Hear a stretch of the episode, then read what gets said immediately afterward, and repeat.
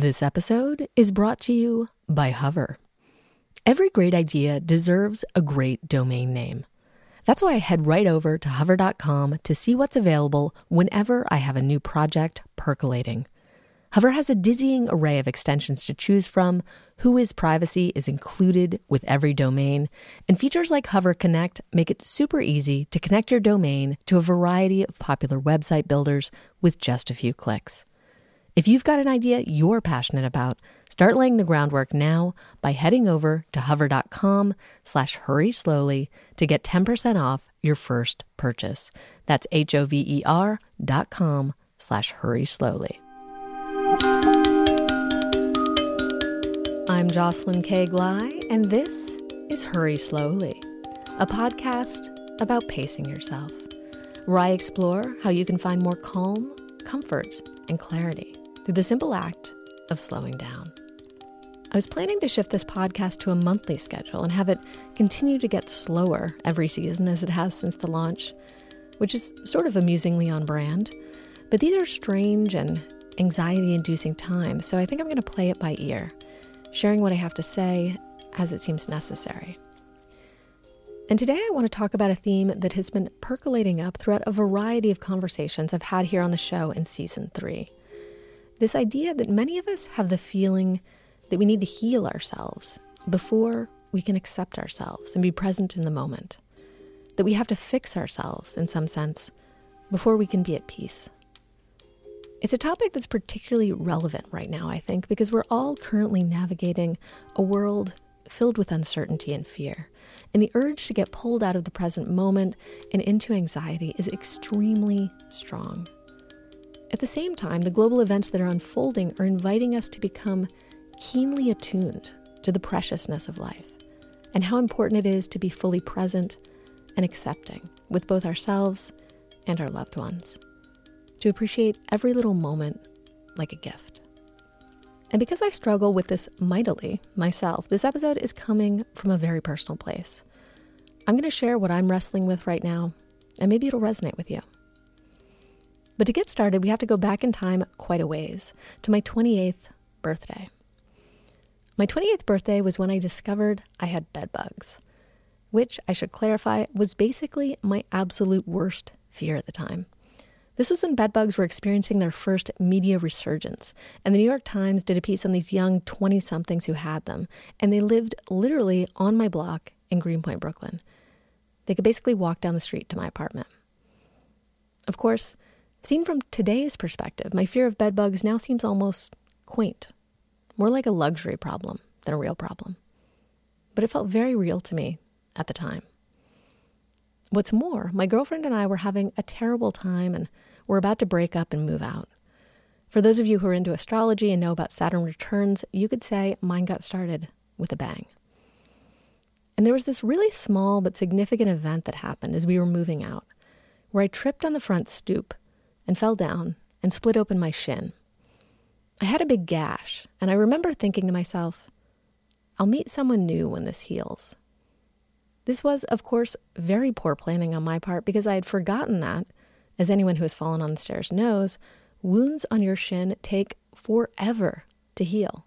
I mean, we're talking about years here. Now, fast forward to a few years ago when I was probably, let's say, 40. I was at the rock climbing gym and I slipped while reaching for a hold and I rammed my shin into something. And once again, I found myself with a small gash.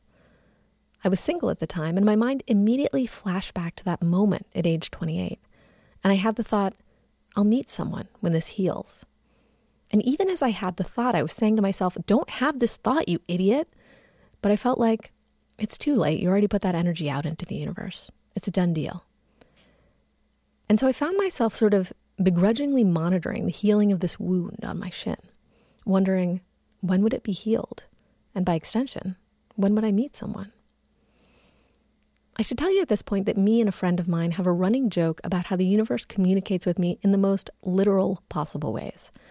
So it's not surprising that this superstitious game I was playing is basically an extremely literal incarnation of this theme I mentioned that's been bubbling up in the podcast of late.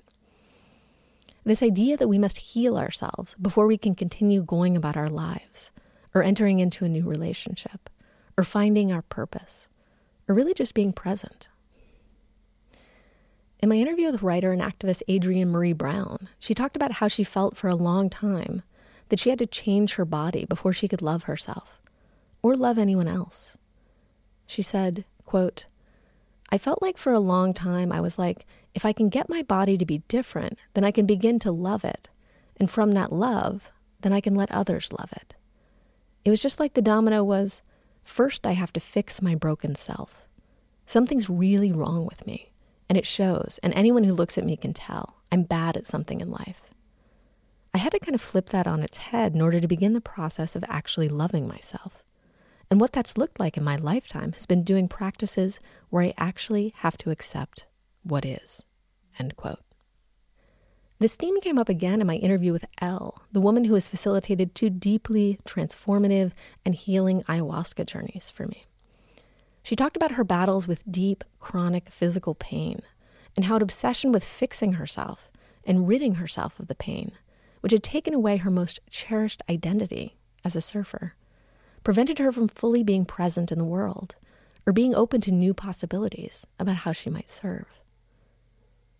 And at their core, all of these examples come down to a lack of acceptance of what is. This is my body. This is the pain I have. This is my capacity to love right now.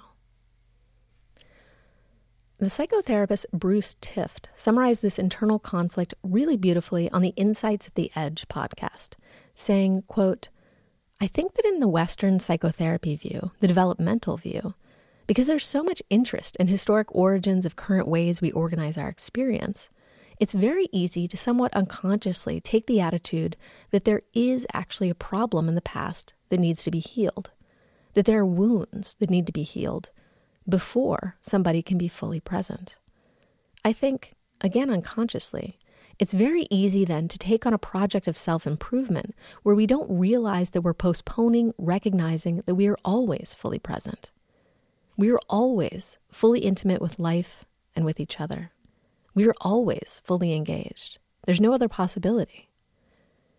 But I think that a lot of us have this unexamined idea that when I clear these things up in the future, then I'll show up. Then I'll accept myself. Then I'll bring my vulnerability to my partner, whatever our thing is. So, one of the problems with the overtime approach, in our culture especially, is that we postpone acceptance until there's a certain type of improvement. End quote. Wow. We postpone acceptance until there's a certain type of improvement. I feel like that statement probably describes the dynamic I've been living inside of for almost the entirety of my life, up until very recently.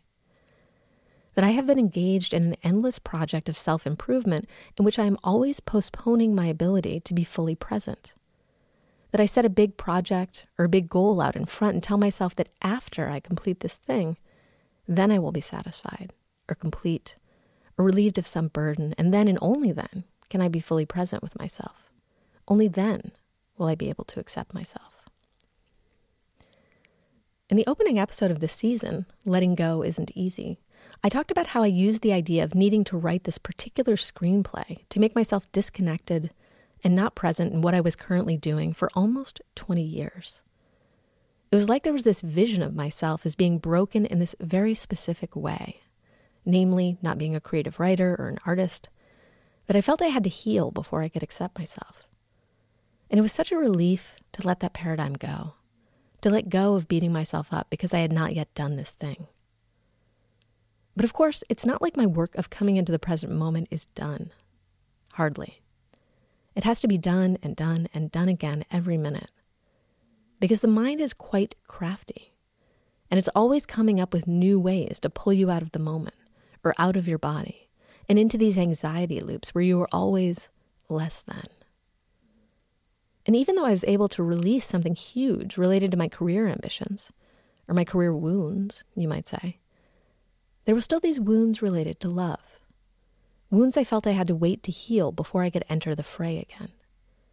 Wounds I had to heal before I was ready to accept love again.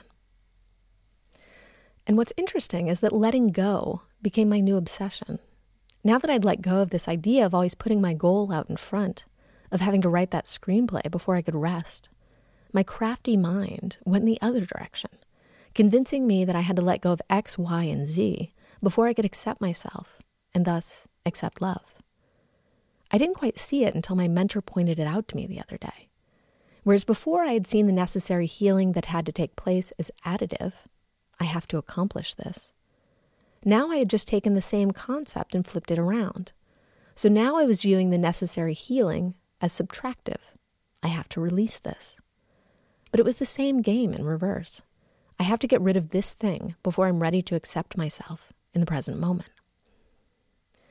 And then I met someone before I was ready. I met a beautiful, smart, funny, embodied, spiritual woman with this wonderful enthusiasm for life before I was ready.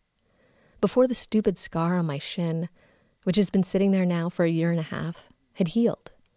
Before my literal healing, which I decided to metaphorically and idiotically tie into my relationship readiness, was done. So, what to do?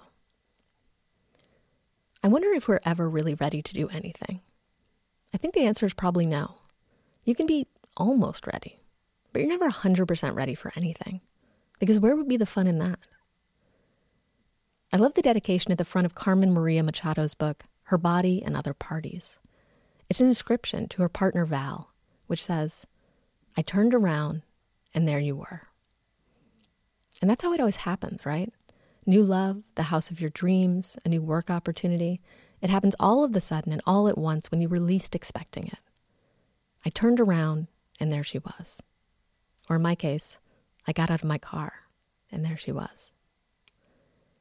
And then the question becomes well, what are you going to do in that moment? The gift is here. The gift you asked for is right in front of you. Are you ready to accept it? Are you ready to be present in the moment? Or are you too broken? Do you have to do more healing before you can accept the gifts you are given, before you can deserve them? And at least for me, this is a big part of what it comes down to deserving. If we are to break out of this cycle that something is broken and must be fixed before we can accept ourselves, if we are to break out of this cycle that we have to accomplish this or that thing before we can accept ourselves, if we want to do that, then we also have to accept ourselves as deserving of love and contentment right now in the present moment, as being enough. And in a way, I think that's the harder part. Because we've all grown up with this achievement oriented mentality with this body conscious mentality, with this health obsessed mentality. This idea that your body, your success, your health could always be improved. And if it could be improved, why shouldn't it be improved? And if there's something about you that could still be improved, why would you stop now? And if you did stop now, if you decided right now in this very moment to be present and accept yourself, aren't you then accepting something that's less than the self that's less than the self you know you could improve to become? So there's this crazy fear that accepting yourself as is right now would be lazy. That accepting your body just as it is right now would be lazy. That accepting your work as enough right now would be lazy. That accepting love in this moment as the possibly flawed person that you are would be lazy or irresponsible that in all of these scenarios, maybe, just maybe, you're settling, settling for something less. But how could settling for self love or settling for receiving someone else's love really be settling? How could it be problematic to just like yourself right now while you're in the process of healing? It's not a binary decision, acceptance or healing. You can have one, but you can't have the other. It's one of those complex contradictions you have to hold in the mind, like the concept of, say, hurrying slowly. It's self acceptance and healing at the same time. It's self acceptance and knowing that you can improve at the same time. It's self acceptance and being present even when everything around you is going totally off the rails. Like right now, I'm sitting in the sunshine on a window seat in my house in upstate New York and there's a global pandemic outside. Meanwhile, the woman I love is on another continent in Peru, and the only thing I want in the world is for her to be returned to me. And I still have many things to heal. and I still have this stupid little scar on my shin that hasn't gone away yet. But how laughable it seems in this moment that I ever gave a tiny little wound such magical power in the face of such a gift. Now is not the time to let our wounds come between us. Not between you and your ability to love yourself just as you are, not between you and the people you love, and the people who are ready to give you love. They may be small, but the gifts are right in front of us if we can just be present and accept them. Thanks so much for listening. I hope this episode brought you even just the tiniest little sliver of calm. I'm sending all of my love and positive juju out to you and yours everywhere in the world. If you want to stay in touch, you can sign up for my newsletter at hurryslowly.co slash newsletter. Let's all take a deep breath and remember to take our time.